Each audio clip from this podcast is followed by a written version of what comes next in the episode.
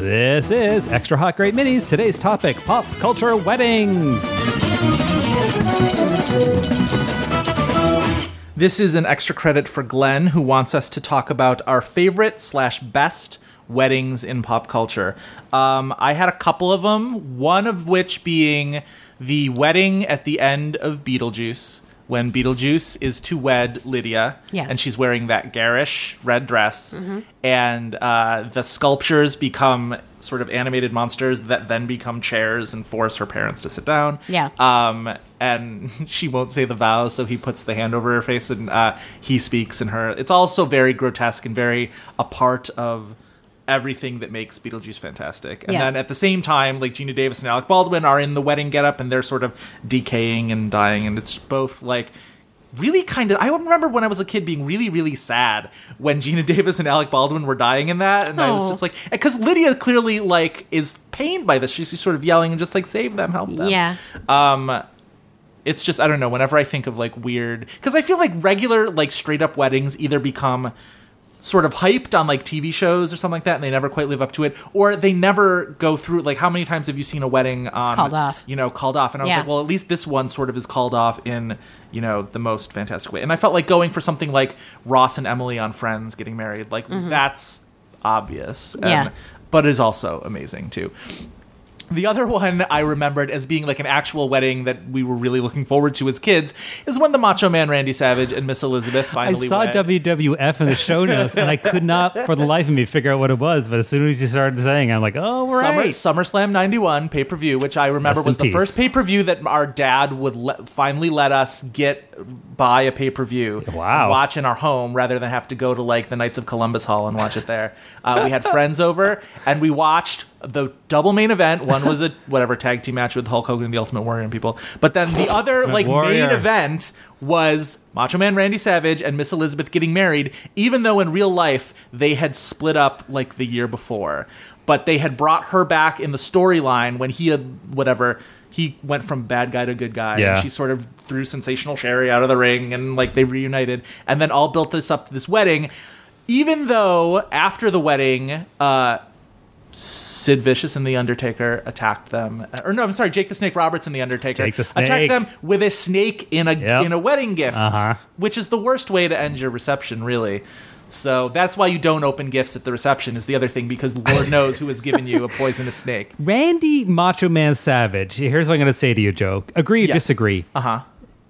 The best wrestler at being both good and bad. Absolutely. Usually, he was a like, great remember- good guy and a great bad. Do you remember guy. when Hulk Hogan had that weird moment where he was the bad guy for a while in yeah, WCW? Yeah, yeah, yeah. yeah. Yeah. Oh yeah. Someone recently, I think it was our friend Bobby Finger, recently redid the Savages poster with all different people named Savage. Oh, no. Like Rando, Randy Macho Man Savage, Dan Savage, Oh, Michael no. Savage, the Oh, crazy missed radio that. host.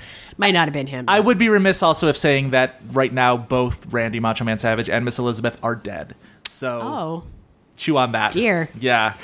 Till death do they part. so follow that one, Dave. Um, I think this will say a lot about me as a person. I think Tara, as soon as I say my choice, you will nod in agreement. Yes. Me being the professional anti.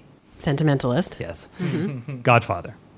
Yeah. The beginning of the oh, Godfather Oh, yeah. film, the wedding that takes place. Mm-hmm. And the focus isn't really on the wedding, it's the setting where we learn so much about what's going on in this universe. Yeah. Like Yes. it's a probably a 12, 15 minute Yeah. set piece. And we learn about most of the main characters. We figure out the, the lay of the land as far as the you know the, the, the politics of the family goes. Yeah.